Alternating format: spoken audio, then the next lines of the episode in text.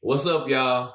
My name is Ryan, and welcome to Surviving the Struggle, where I give helpful tips to surviving this struggle we call life. It's been a little minute, y'all, so I wanted to do a quick little video and give you a few Christmas saving tips. Now, some of y'all probably looking at me like, damn, we just got done with Halloween, but it's November and Christmas will be here before you know it. So I want to give you five tips to help you save a little cash this Christmas. One, plan.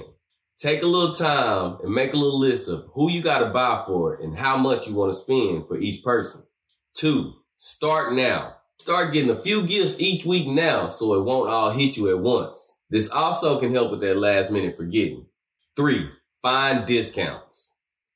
You'll be surprised on how much you can save if you just Google a discount code before you purchase something online.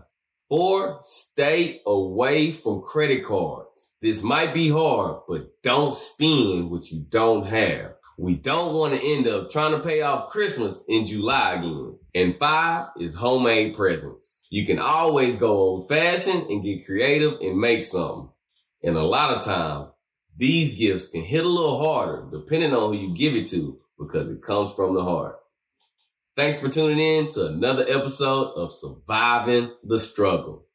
Please hit that like button below. And if you haven't already, subscribe and hit that little bell on the side so you'll be notified when I upload new videos. Comment below and get some Christmas saving tips that you have. And if you're listening to this on podcast, subscribe and join me on this journey of surviving the struggle.